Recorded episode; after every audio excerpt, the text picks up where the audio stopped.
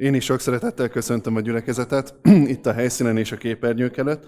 A, gyerekeknek ma is lesz bibliaköri foglalkozás, úgyhogy akik így készültek, vagy nem így készültek, de szeretnék a gyerekeket ide a bibliaköri foglalkozásba elbocsátani, akkor erre most megvan a lehetőség.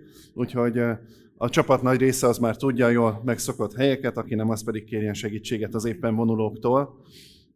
Úgyhogy a gyerekeket is akkor így ezzel elengedjük, és mi is itt folytatjuk az Isten ismeretében való uh, elmélyülésünket. Folytatni fogjuk a Péter első levelének a, a sorozatát. Ugye ezt már korábban is mondtuk többször, hogy kicsit ugrálunk most a részek között, ennek ilyen egészen praktikus okai vannak, de nem is ez a fontos, hanem az, hogy nézzük meg akkor azt az ige szakaszt, ami így mára jutott, Péter apostol első levele harmadik részéből fogok egy hosszabb szakaszt felolvasni, tehát még egyszer, aki saját Bibliájában szeretné kikeresni, követni.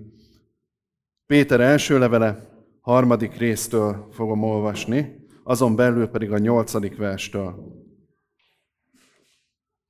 Végül pedig éljetek egyetértésben és harmóniában. Ugyanaz a gondolkodásmód és törekvés legyen bennetek. Igyekezzetek egymást megérteni Szeressétek egymást, mint igazi jó testvérek. Legyetek együttérzők és alázatosak. Soha se bánjatok rosszul azzal, aki veletek rosszul bánik, se nem mondjatok rosszat annak, aki nektek rosszat mond. Ellenkezőleg, áldással viszonozzátok a rosszat, hiszen Isten erre hívott el benneteket, és így kapjátok meg áldását, ahogyan az írást is mondja. Aki szereti az életét és jó napokat akar látni, az nem mondjon semmi gonoszságot és ne hazudjon. Forduljon el a gonosztól, és tegyen jót. Keresse a békességet, és őrizze meg. Mert az Úr figyel az igaz emberekre, és meghallgatja imádságukat. De szembeszáll azokkal, akik gonoszságot művelnek. Ugyan kibánt benneteket, ha igazán jóra törekedtek. Ha viszont jót tesztek, és mégis szenvednetek kell, akkor is örüljetek. Tehát ne féljetek tőlük, és ne hagyjátok magatokat megijeszteni. Szívetekben Krisztus tiszteljétek, mint uratokat. Mindig legyetek készen, hogy meg tudjátok, meg tudjatok felelni azoknak, akik azt kérdezik, miben reménykedtek. De szeriden és tisztelettel válaszoljatok nekik. Legyen tiszta a lelki ismeretetek. Így azok, akik Krisztus követése miatt kritizálnak benneteket, szégyent fognak vallani. Lehet, hogy jót tesztek és igazságosan éltek, mégis szenvednetek kell. Ha Istennek ez az akarata, ez még mindig sokkal jobb, mint ha valami rosszat tesztek, és amiatt szenvedtek. Hiszen maga Krisztus is meghalt egyszer a bűnök miatt. Az ártatlan halt meg a bűnösökért, hogy Istenhez vezessen benneteket. Az emberi testben meghalt, de a Szent Szellem erejében feltámadt. Krisztus a Szent Szellem erejével elment azokhoz a szellemekhez, akik a börtönben raboskodtak, és beszélt hozzájuk. Ők azok, akik engedetlenek voltak Noé idejében, pedig Isten türelmesen várt rájuk, amíg Noé a bárkát építette. Ebben a bárkában csak kevesen, mindössze nyolcan menekültek meg az özönvízből és a víz által. A mostani bemerítkezés annak az özönvíznek a jelképe, mert hasonlóképpen megment benneteket. De nem azzal, hogy testetekről a piszkot lemossa, hanem azáltal, hogy Istentől tiszta lelkiismeretet kaptok. Ez pedig azért lehetséges, mert Jézus Krisztus feltámadt a halálból, felment a mennybe, és Isten jobb oldalán leült. Minden angyal, minden hatalmasság és minden erő felett már ő uralkodik. Ahogy mondtam, egy hosszú szakasz, ez, amit most felolvastam, ezt szerintem így érzékeltük is menet közben, és nagyon sok minden van benne. Azt előre megígérhetem, hogy ebből a szakaszból egyáltalán nem célom, hogy mindent megmagyarázzak, sőt, van olyan, amit kifejezetten nem akarok megmagyarázni. Itt a, lehet, hogy talán az egyik ilyen legizgalmasabb mondat az, ami ide tartozik, hogy most akkor Jézus kinek prédikált, meg hogyan prédikált, meg milyen börtönbe ment, de ez az, amiről ma nem fogok beszélni. Viszont nagyon sok más Csodálatos kijelentés van ebben az ige részben, ebben a szakaszban. Többször is feljön ebben a szakaszban a tiszta lelkiismeretnek a kérdése. És én erről szeretnék ma beszélni, és a mai üzenetem az leginkább erről szólna, hogy eh, milyen tiszta lelkiismerettel élni, és hogyan kaphatunk tiszta lelkiismerettel teljes életet. És ez azért nagyon fontos kérdés, mert rögtön ennek a szakasznak az elején az Isten igéje így ránk burítja azokat a dolgokat, amiket igazából nagyon nehezen tudunk megemészteni. Vagy hát, hogy kicsit más hasonlatot mondjak, hogy ez tipikusan ez a dolog, amit se, se megkerülni, sem átugorni nem tudunk. Szeretném még egyszer ezt felolvasni.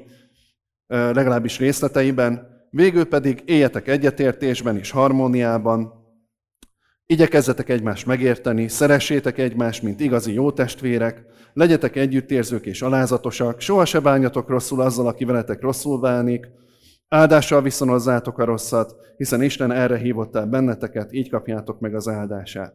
Rögtön a szakasznak az elején így ránk, ránk borul ez a sok minden. Csupa felszólítás. Milyenek legyünk. És hát ezzel egyet is értünk ezekkel a dolgokkal, hogy hát én, én legalábbis én nagyon egyet tudok vele érteni, hogy olyan jó lenne, hogyha mindig mindenkivel egyet tudnék érteni. Olyan jó lenne, hogyha egységben tudnék gondolkozni másokkal. Olyan jó lenne, hogyha jó testvére lennék másoknak. És ez, ez az egyetértés, ez a lendület, az e, az e felett érzett meghatottság és öröm egészen addig kitart, amíg nem találkozok másokkal. Nem találkozok olyan emberekkel, akiknek nehezemre es, akikkel nehezemre esik egyetérteni. Nem talál, amíg nem találkozok olyan emberekkel, akikkel nehezemre esik egységben lenni és harmóniában lenni. Kinek vannak gyerekei, azok ismerik, hogy milyen a valódi ereje annak a felszólításnak, hogy legyetek jó testvérek. Nem tudom, hogy ez ismerőse apáknak, anyáknak, hogy mi az eredménye ennek a mondatnak, amikor odamész a, a fiad, lányod, vagy fiaid és lányaid, vagy fiad és lányod elé, azt hiszem minden lehetőséget felsoroltam, és odamész és teljes atyai, anyai tekintélyeddel azt mondja, felszólítod őket arra, hogy legyetek jó testvérek. És akkor most gondoljunk bele, hogy mi volt ennek az eredménye ennek a felszólításnak. Esetleg, hogyha egy kicsit nagyobb lendületet adtunk neki, vagy nagyobb nyomatékot ennek a felszólításnak, akkor lehet, hogy kitartott mondjuk két órán keresztül. Jó esetben. Vagy amíg megint nem történik valami, valami, ami az egyiknek a másik, vagy másiknak sérti a saját, saját presztízsét, vagy a saját, saját kis életét. a felszólításokkal érezzük, hogy amit a Biblia felszólít bennünket, hogy ezek jó dolgok, és el kell ismernünk, hogy igen, én, én ezt jónak tartom, és olyan jó lenne így élni. Olyan jó lenne ezt a harmóniát, ezt az egyetértést, a jónak a szeretetét és képviseletét mindig hordozni magamban, és ezt képviselni mások előtt. De újra és újra szembe jön velem a valóság, és újra, újra, újra és újra szembe jön velem a saját gyarlóságom. Hogy szeretném, de nem megy. És az annyira jó, most nem fogom felolvasni ezt a részt, de hogy ez nem csak engem érint, hanem még Pálapostól is szembesült ezzel a, ezzel a problémával. Hogy akarom a jót belül, belül a szellemem, a lelkem, a szívem szeretné a jót tenni. De gyarló vagyok, és nem tudom. Nagyon sokszor elbukok ebben. Ki könyörül meg rajtam? Ki segít rajtam nyomorult emberen? Ez ilyen helyzetben.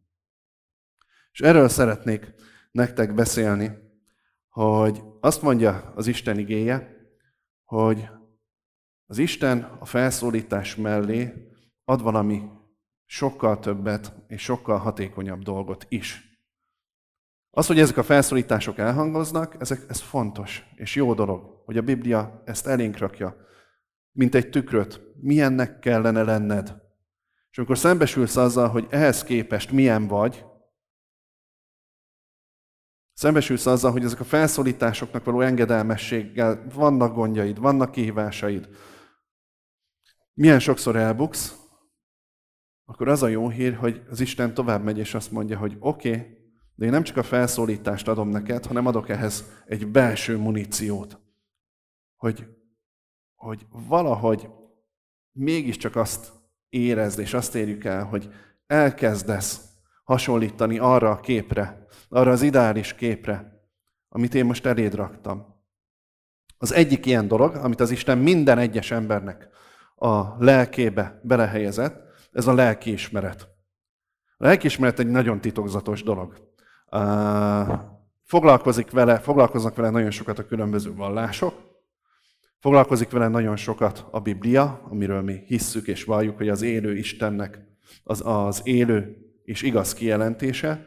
Foglalkozik vele a pszichológia, a szociológia, de igazából, hogy nagyon megérteni nem tudjuk, hogy mi, mi is az a lelkiismeret. Vannak emberek, akik azt mondják, hogy a lelki, az emberben lévő lelkiismeret az nem más, mint a szüleinktől tanult mintáknak a minták a, a működése bennünk. Tehát, hogyha valamire apa, anya engem még gyerekként megtanított, hogy valami jó és valami rossz, erkölcsileg valami elfogadható és valami nem, ez ott dolgozik bennem, még hogyha nem is foglalkozok vele, így tudat alatt dolgozik bennem, és megpróbálok ezeknek a szülői elvárásoknak megfelelni.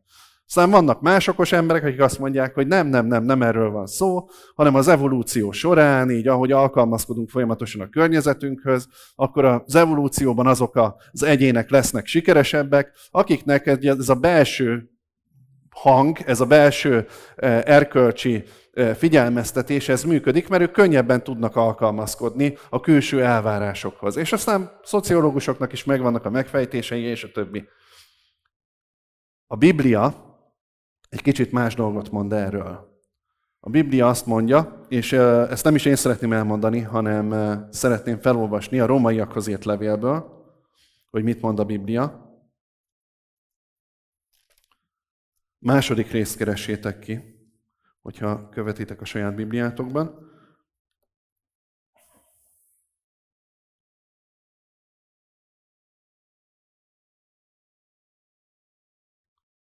Rómaiakhoz írt levél második rész, 14. vers. A nemzetek, bár nem ismerik a törvényt, ösztönösen mégis azt teszik, amit a törvény megkövetel. Így bár törvényük nincs, ők maguk lesznek törvényé saját maguk számára. Életük mutatja, hogy a törvény követelései szívükbe vannak írva, ezért tudják, hogy mi a helyes és mi a rossz. Erről tanúskodik lelkiismeretük is. Néha úgy gondolják, hogy rossz, amit tettek, és emiatt bűntudatok van. Máskor viszont úgy gondolják, helyesen cselekedtek, és nem érzik magukat bűnösnek. Azonban még az emberek titkos gondolatai is nyilvánvalóvá lesznek azon a napon, amikor Isten ítélni fog Jézus Krisztus által. Még egyszer egy részt felolvasok. Erről tanúskodik a lelkiismeretük is, néha úgy gondolják, hogy rossz, amit tettek, és emiatt bűntudatuk van. Máskor viszont úgy gondolják, helyesen cselekedtek, és nem érzik magukat bűnösnek. És anélkül, hogy még több igeverset ezt felolvasnánk, vagy ilyen nagyon mélyen elkezdenénk boncolgatni, azt mondja az Isten igéje, hogy a lelkiismeret az egy olyan belső hang, egy olyan belső mérce az életünkben, amit Isten minden embernek a szívébe elhelyezett belül mindenki ösztönösen, ez a szó is elhangzott ebben az ige szakaszban, amit, amit most felolvastam, mindenki, minden ember ösztönösen érzi azt, hogy van belül valami kis erkölcsi kis iránytűje, ami megmondja neki, hogy mi miatt érezze rosszul magát, hogyha, ennek az erkö, hogy, hogyha valamit elkövet, és mi az, ami miatt nem kell, hogy bűntudata legyen. És azt mondja a Biblia, hogy ez egy tulajdonképpen minden embernek egy vele született tulajdonsága. Az egy más kérdés, hogy ezt lehet torzítani, ezt lehet felülírni, ezt lehet módosítani, tehát ez szó sincs róla, hogy mindannyiunkban, hogy ugye felmerül a kérdés, hogy hát akkor miért nem gondolkozunk ugyanúgy bűnökről? Miért tartja az egyik ember az egy dolgot helyesnek, a másik ember ugyanazt a dolgot miért tartja helytelennek? Természetesen ezt lehet azokkal a dolgokkal, amiket az előbb felsoroltam, mit tanultunk a családban, mit tanulunk a barátainktól, a társadalomban, stb. stb. Milyen hatások érnek bennünket, amikor hallgatjuk a rádiót, nézzük a tévét, böngészük az internetet. Ezek mind-mind tudnak erre hatni. De a Szentírás azt mondja, hogy van egy egészen biztos mérce, amit Isten belehelyez az emberek szívébe. És ezért van az, hogy valamikor, amikor nem is látnak bennünket, hogy mi, hogy mi valami olyan dolgot követünk el, ami ennek a mércének nem felel meg, és amit a Biblia bűnnek hív, és ez, most én is hadd használjam ezt a szót ezen túl, hogy bűn, az isteni törvényszerűségeknek és az isteni igazságnak és a törvénynek nem megfelelő dolgokat teszünk, akkor érezzük, hogy, hogy ott belül jön az a bűntudatnak az érzése. Bűntudat lesz bennünk. És ez a bűntudat, ez nem egy jó érzés. Ez piszkálja az embert. Nem, nem, nem szeretem azt érezni, hogy nem vagyok jó. Nem szeretem azt érezni, hogy bűnös vagyok. Hogyha így lenne, akkor mindannyian így, így azzal büszkélkednénk, így kiadnétek bizonyságot tenni, és akkor elmondanátok, hogy mennyi bűnt követtetek el a héten, és akkor örülnénk és tapsolnánk. De nem, nem ezt tesszük, mert ciki, rosszul érzem magam miatta. És mivel rosszul érzem magam miatta, ezért jönnek azok a megoldások, amik így kézenfekvőek, hogy valahogy ezt a bűn, bűntudatot ezt el kéne hallgattatni. Ezt el kéne csendesíteni. Ezt valahogyan, valahogyan meg kellene szüntetni. Mert nem akarom magam rosszul érezni az elkövetett bűneim miatt. Nem akarok azzal szembenézni, hogy én, hogy én hibákat követek el. Nem akarok szembenézni azzal, hogy ciki vagyok. És akkor itt jön az, hogy, amit az előbb mondtam, hogy igen, ezt felül lehet írni. El lehet hinni azt, hogy a lelkiismeret az valami olyasmi, amit csak úgy tanultam. Meg lehet változtatni, hogy mi a jó és mi a rossz. Mindent olyan, olyan, olyan relatívvá lehet tenni. És hadd mondjam el, hogy erre ma a legtöbbször az a válasz hangzik el, közben megpróbálom ezt a mikrofont megigazítani, mert egyfolytában elmozdul. Erre a legtöbbször azt a választ adjuk, hogy igen, az isteni törvényekben, az isteni törvényszerűségekben vannak elavult dolgok. Vannak dolgok, amiket már túlhaladtunk. Miért kellene nekem azokhoz a dolgokhoz tartani magam, amelyek, amelyek x ezer évvel ezelőtt egy, egy, egy Biblia nevű könyvben íródtak le? Miért kellene nekem bűntudatot érezni magam amiatt, ami ma már olyan, olyan elfogadott? Vagy hadd szóljak a hívő emberekhez, megtért újjászületett emberekhez. Miért kellene nekem a bűntudattal foglalkoznom, amikor, amikor, amikor hát az Isten kegyelmeiben vagyok benne? Nem lehet az, hogy akkor az Isten kegyelmében megnyugszom, és akkor, és akkor minden bűntudatot, a lelkiismeretemnek minden hangját így félre tolok magamtól, eltolok magamtól. Ezek a megoldások működnek úgy, ahogy. De az Isten ennél egy sokkal jobbat készítette el nekünk. Egy sokkal jobb megoldást. És ennek a megoldásnak pedig az a lényege, hogy ő az egyedüli, aki meg tudja tisztítani a lelkiismeretünket. Ő az egyedüli, aki azt tudja mondani, hogy oké, okay, én nem akarom azt, hogy a bűntudatod miatt rosszul érezd magad, hanem azt akarom, hogy a bűntudatod hozzám vezessen közelebb. Jézus Krisztus ezért mondta azt, amikor a, a földi szolgálata alatt itt volt. Ott volt ugye két nagy csoport, sokat beszélek erről, de nagyon, ez egy nagyon látványos dolog, és egy nagyon fontos dolog az életünkben. Az egyik oldalon, akik Jézussal rendszerint szerettek találkozni, és szerettek vele sokat beszélgetni, kettőnél több is volt, de most kettőt emelek ki. Az egyik ilyen csoport, azok a jó emberek voltak. Farizeusok, szaduceusok, törvénytanítók és társaik akik azt mutatták magukról, és azt, arról, az, azt, azzal akarták meggyőzni, arról akarták meggyőzni az embereket is, hogy lehet az isteni törvényeknek, az isteni igazságosságnak megfelelő életet élni pusztán a felszólításoknak és a parancsoknak való engedelmesség által. Tudom, hogy mit akar az Isten, tudom, hogy mi a jó és mi a rossz, és én egy jó tanulóként, egy jó emberként, egy engedelmes emberként ezeknek a parancsoknak megfelelően alakítom ki az életemet.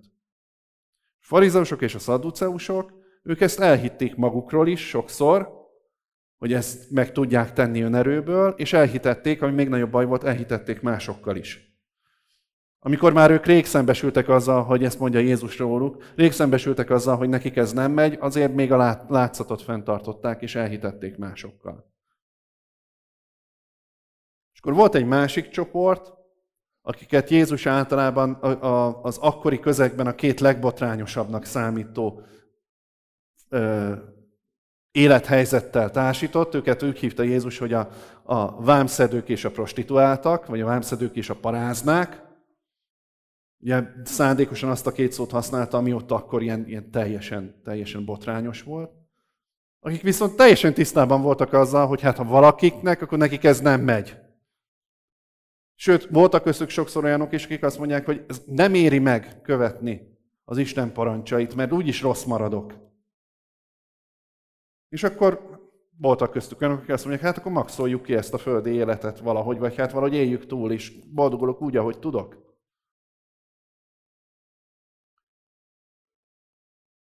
Két csoport közül Jézus melyikre mondta azt, hogy ők vannak közelebb a mennyek országához?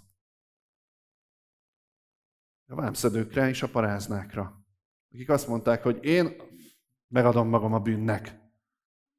Így tudok élni, ez van.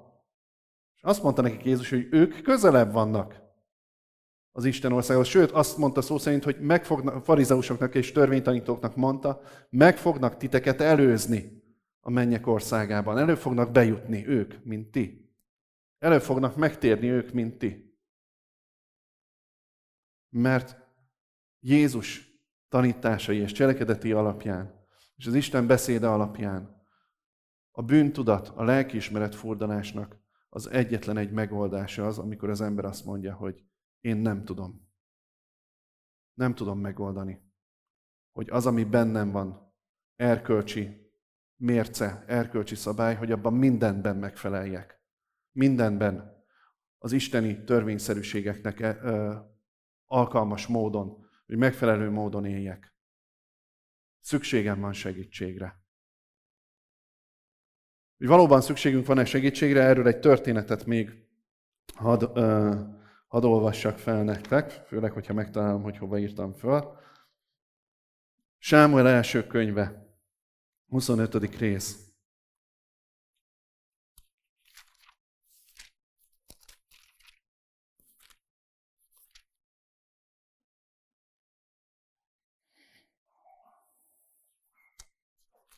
Felolvasni a 30. verstől fogom, kicsit egy pár mondatban összefoglalom az előzményeket. Dávid, mint felkent király, de még nem tisztségben lévő király, menekül Saul elől, aki éppen a valódi királya Izraelnek, de már Saulon egy ítélet van, megmondta neki Isten, hogy el fogja mozdítani a királyi tisztségből, és Dávidot fogja helyére rakni. És Saul többek között emiatt is, meg más dolgok miatt is üldözi Dávidot. Dávid felkent királyként barlangról barlangra menekül, különböző helyeken, településeken, városokon bujkál, mindenféle jött-ment emberek ö, ö, csapódnak, csapódnak köré, ö, ezeknek egy része egyébként bűnöző is ö, volt, de Dávid köré csapódnak, és, és, és Dávid az, aki, aki összegyűjti, ö, összegyűjti őket. És egy ilyen helyzetben Dávid találkozik egy Nábál nevű emberrel. A Nábálnak a neve is nagyon beszédes, azt jelenti a neve, hogy bolond vagy ostoba. És egy területen rejtőzködik Dávid a pusztában, izraeli pusztákon, most hívjuk izraelinek, és Nábál is ugyanezen a területen van. Ez akkoriban előfordult, hogy két különböző csapat, két különböző nemzetség egy területen ott van, hogyha terület elbírta őket, akkor úgy egy ilyen békés egymás mellett élésben megvoltak. De Dávid ennél is tovább megy, védelmet ad Nábál pásztorainak, és védel, megvédi Nábál vagyonát minden portyázástól, rablástól, minden rossz dologtól, és egyszer csak, amikor van esélye arra, hogy Nábálhoz, Nábállal személyesen, vagy legalábbis a hírnökökön keresztül Nábállal beszéljen, akkor azt mondja Nábálnak, hogy kifogytunk minden élelemбől, kérlek segíts rajtunk, tudjuk, hogy gazdag ember vagy, segíts rajtunk, adj, adj nekünk egy kis élelmet. És Nábál erre egy ilyen nagyon fellengzősen válaszol, válaszának ez a lényeg, egy kicsoda ez a Dávid hogy én elvegyem a sajátomat és a sajátaim elől azt, amin van, és odaadjam neki. Kicsoda ez? Nagyon nagy képűen és nagyon, nagyon lebecsmérlő módon válaszol Dávidnak. És nem minden részletét elmondva a történetnek, és nagyon egyszerűsítve, Dávid ezen bemérged, vesz egy pár száz embert maga mellé, és azt mondja, hogy most én ezt az embert, meg a, tehát mindenét kiírtom. Felháborodásában megy, és dütől vezérelve elindul, hogy Nábát meg fogja ölni, és akkor találkozik Abigail-lel, Nábál feleségével, ki erről lebeszéli, és egy részletet szeretnék erről, erről a beszédből felolvasni. Ez az 1 Sámuel 25-30. verstől. Abigail mondja ezt Dávidnak. amikor majd az örökkévaló beteljesíti rajtad, Uram, mindazt a jót, amelyet felőled mondott, és Izrael fejedelmévé tesz téged, akkor nem kell azon bánkódnod, és nem fog bántani a lelkiismereted, hogy ártatlanokat gyilkoltál meg, és hogy a saját kezeddel szereztél magadnak elég tételt. Még egyszer felolvasom. Amikor majd az örökkévaló beteljesíti rajtad, Uram, mindazt a jót, amelyet felőled mondott, és Izrael fejedelmévé tesz téged, akkor nem kell azon bánkodnod, és nem fog bántani a lelkiismereted, hogy ártatlanokat gyilkoltál meg, és hogy a saját kezeddel szereztél magadnak elég tételt.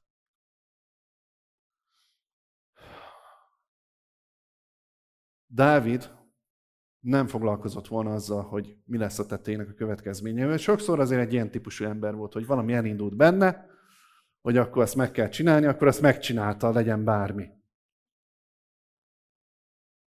Nagyon nagy mázia volt, hogy találkozott ezzel a nővel, aki azt mondta, de hogyha ezt megteszed, el fog jönni az idő, amikor az Isten téged megáld, amikor az Isten rajtad beteljesíti az ígéreteit, és ott fogod emészteni magadat, hogy lemészároltál ártatlan embereket. A lelkiismeretedet nem fogod tudni becsapni. A lelkiismeretednek nem fogod tudni azt mondani, hogy de hát én Istennek az áldottja vagyok. Nézzétek meg, királyát tett engem.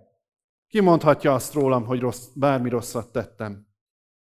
És Abigail mondja Dávidnak, hogy ha most, ha most nem hagyod, hogy a lelkiismereted átvegye az irányítást, ha most nem hallgatsz arra, hogy mit mond neked az Isten, később nem fogsz tudni vele mit kezdeni. A lelkiismereted fog marcangolni.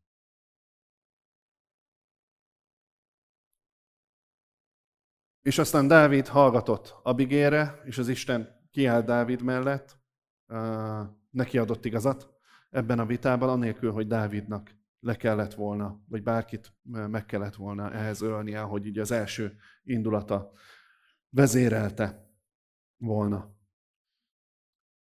A lelkiismeretünkre való hallgatásra ezért van nagyon nagy szükségünk, hogy még időben hallgassunk rá, még időben azt meghalljuk, és ezért van szükségünk emberekre magunk mellett, akik szólnak, hogy figyelj, ugye tudod, ugye tudod, hogy mi lenne a helyes. Ugye tudod, hogy, hogy most van egy másik hang is, ami az indulat, a harag, stb. mellett a te cselekedeteidet meghatározza. Olyan jó, hogy Abigail ott volt Dávid mellett. Tehát valamikor Isten embereket használ arra, hogy felerősítse a lelkismeretünk hangját, és amikor mi erőtlenek lennénk, és nem, nem, vagy, nem lennénk hajlamosak hallgatni a lelkismeretünkre, valamikor Isten a mi testvéreinket, vagy mellettünk lévő embereket használja arra, hogy felerősítse ezt a, ezt a hangot. De van Istennek még egy ennél is jobb megoldása, és ezt is szeretném nektek most felolvasni. Nagyon sok olyan igevers van, amikor Pál beszél a lelkiismeretéről. Én ebből most egyet, egyet szeretnék felolvasni. Mondjuk legyen a kettő Korintus, Korintusiakhoz írt levél, második levél.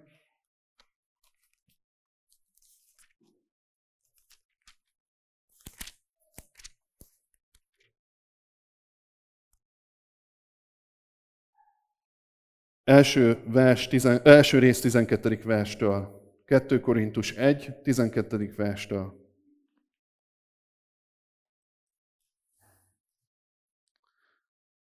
Mert mi azzal dicsekszünk, hogy minden dolgunkban tiszta szívvel, isteni egyszerűséggel és őszinteséggel jártunk el. Nem emberi bölcsességgel, hanem Isten kegyelmével végeztük el, ami ránk volt bízva.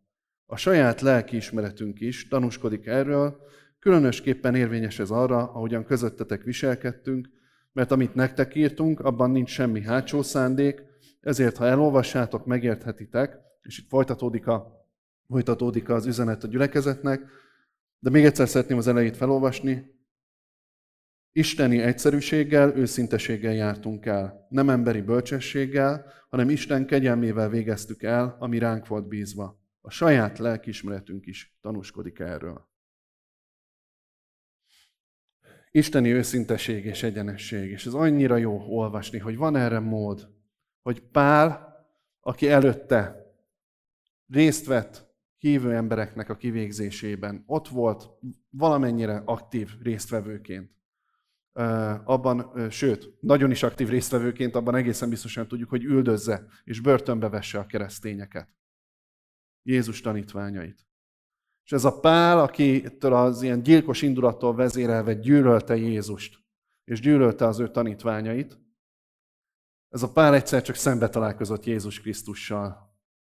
Ugye a Damaszkuszi úton lévő események. Ment volna megbízó levéllel, hogy, hogy, hogy rendet tegyen a keresztények között. Hogy szétszórja őket, börtönbe vesse őket, hogy ott legyen, amikor éppen megkövezik őket. És Jézus elé állt, megszólította őt, úgyhogy le, leesett a lóról, elvesztette átmenetileg a látását, csak egyszerűen megkérdezte tőle, hogy meddig? Bár, meddig még? Meddig akarsz még ellenem menni? És ez a személyes, Jézussal való személyes találkozás, egyszer csak így, ezt azóta is hívjuk pálfordulásnak, ugye magyar nyelvben is megvan ez a kifejezés. Pált így teljes mértékben megváltoztatta, és azt mondta, hogy ugyanezzel a lendülettel, ahogy eddig üldöztem Jézust, ugyanezzel a lendülettel én most szeretném azt csinálni, amit ő mond nekem. Szeretném azt csinálni, amire engem személyesen elhívott. És most erre szeretném a hangsúlyt fektetni, még hogyha ezt megengeditek, hogy a tiszta lelkiismeretnek egy újabb titka az, hogy találkozol személyesen Jézus Krisztussal. Hogy van olyan élményed, van olyan átélésed és átéléseid, amikor Jézus számodra már nem csak parancsokat, meg szép tanításokat mondó valaki, hanem odaáll eléd és megszólít téged név szerint. Szeretném, ha követnél engem. Szeretném, hogyha azt az, abba az elhívásba beleállnál, amire megterveztelek téged. Azt mondja a Biblia, hogy az Isten már a, az anyánk méhében megtervezett bennünket. És akkor az ember azt mondja, hogy találkozik Jézus Krisztussal. Elfogadja az ő hívását, és ezzel együtt elfogadja az ő kegyelmét, elfogadja az ő megváltó, bűntől megtisztító munkáját. Akkor létrejön egy olyan önazonosság, amikor már számomra az Istennek a parancsolatai nem csak külső rendeletek és parancsolatok, amivel, amihez izomból próbálok engedelmeskedni, vagy izomból próbálom igazítani az életemet, hanem olyas valami, mire azt mondom, hogy igen, szeretnék ebbe az elhívásba Jézus után menni. És annyira jó, hogy Jézus nem azt mondja, hogy jó, akkor eddig rossz voltál, most átrakak a, á, akkor most mindent jól fogsz csinálni. Akkor most tökéletes, tökéletes tevé, tökéletesen fogsz csinálni mindent. Nem ezt mondja Jézus, hanem azt mondja, hogy oké, okay, most már hozzám tartozol, megtisztítalak és megtisztítottalak minden bűntől. A kereszten minden büntetést elvégezt, minden büntetést, büntetés engem ért, ami téged kellett volna, hogy érjen. Most már az enyém vagy. Most már az igazakhoz tartozol. De ez nem azt jelenti, hogy innentől kezdve már tökéletes is vagy. Hanem mit mond, mire hívja el a tanítványit Jézus? Kövess engem, gyere utánam. Ha utánam jössz, akkor, akkor látni fogod, hogy egyre és egyre inkább önazonos leszel a lelki ismereteddel. Egyre és egyre inkább szabadabb életet tudsz élni. Amikor nem bagarázgatnod kell, hogy ma milyen bűnt követtem el, hanem azt tudod mondani, hogy őszintén és nyíltan tudom mondani, hogy Jézus követője vagyok. Az ő tanítványa vagyok. Szeretném őt követni. És ez az, ami úgy igazán összehozza az embert a saját lelkiismeretével. Amikor azt mondja Pál, hogy ki vagyok én, hogy saját magam kárhoztassam?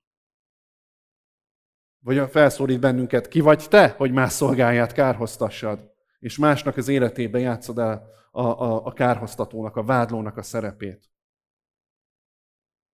Nem biztos, hogy ezt jól el tudom mondani a különbséget, így a, így a, így a bűntudat vezérelt élet és a szabad lelkiismeret vezérelt életmenet. Amikor azt tudom mondani, hogy igen, hibáztam, bűnt követtem el, de Jézus itt van velem, és segít helyreállítani még a hibáimat is. Sőt, már el, el minden bűnt, minden büntetést ő kapott az én elkövetett bűneimért. És ezt a szabadságot látjuk Pálon, Péteren, és Péternek, hadd had térjek vissza a kezdőigénkhez így végezetül. Péter első levele harmadik részénél kezdtük ezt a mai tanítást.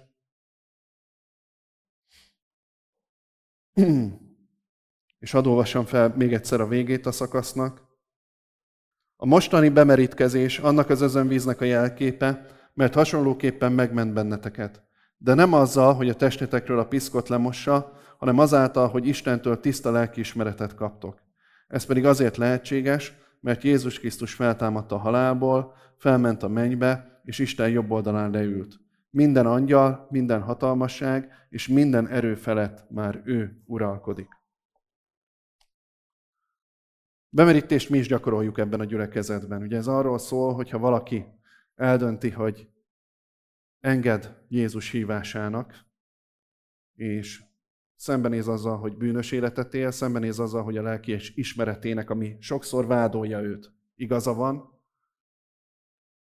és szeretné egy tiszta lelki ismeretet kapni, szeretne, szeretné, hogyha az uh, Isten szelleme újjászülné őt egy új életre, és ezt megvallja mások előtt, akkor mi is ezt így szoktuk gyakorolni. Itt van egy elrejtve egy medence, az olyankor nincs elrejtve, hanem felnyitjuk a tetejét, és ott víz alá merítjük azokat az embereket, akik ezeket a döntéseket meghozták.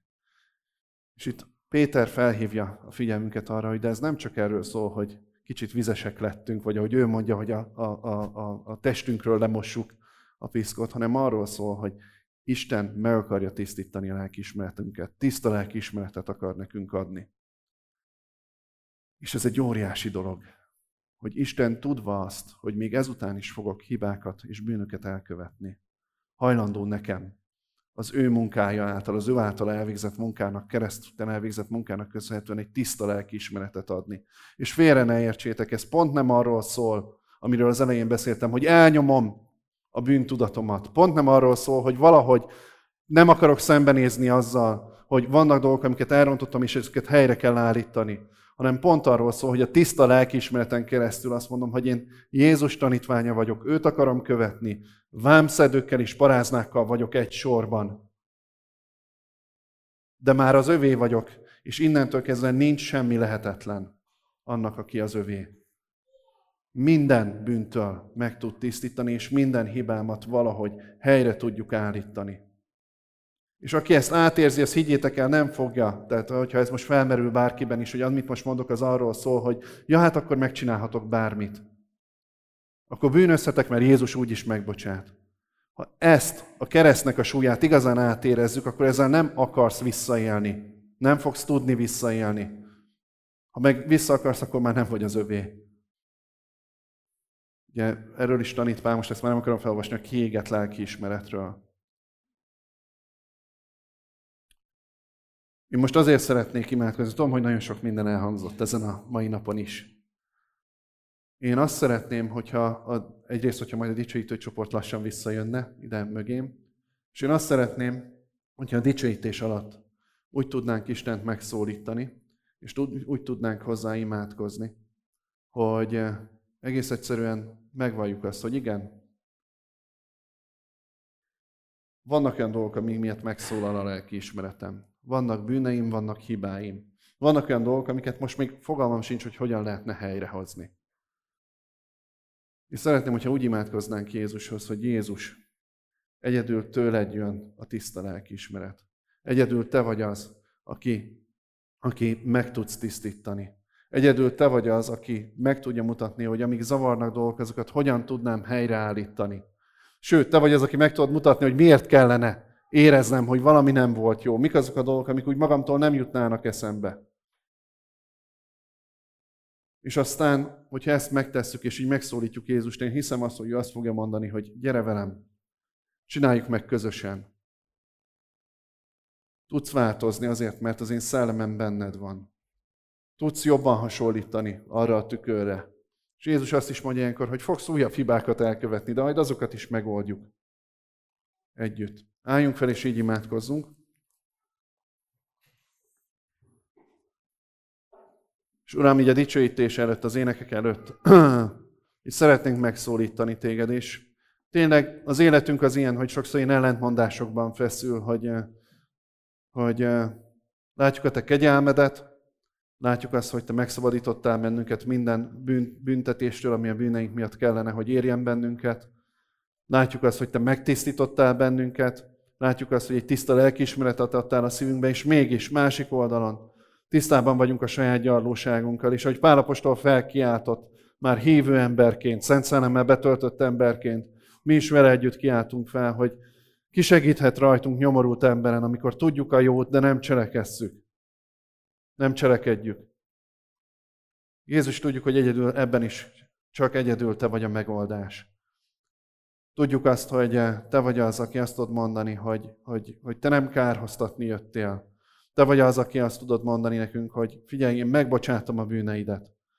És uh, szeretnénk, Uram, ezelőtt a nagy kegyelem előtt egyszerűen csak meghajtani magunkat, és azt mondani, hogy oké, okay, én sem vádolni akarom magam, én sem marcangolni akarom magam az elkövetett hibáimért, hanem tanulni akarok belőlük, és Úr Jézus azon az úton tovább menni, amerre Te vezetsz.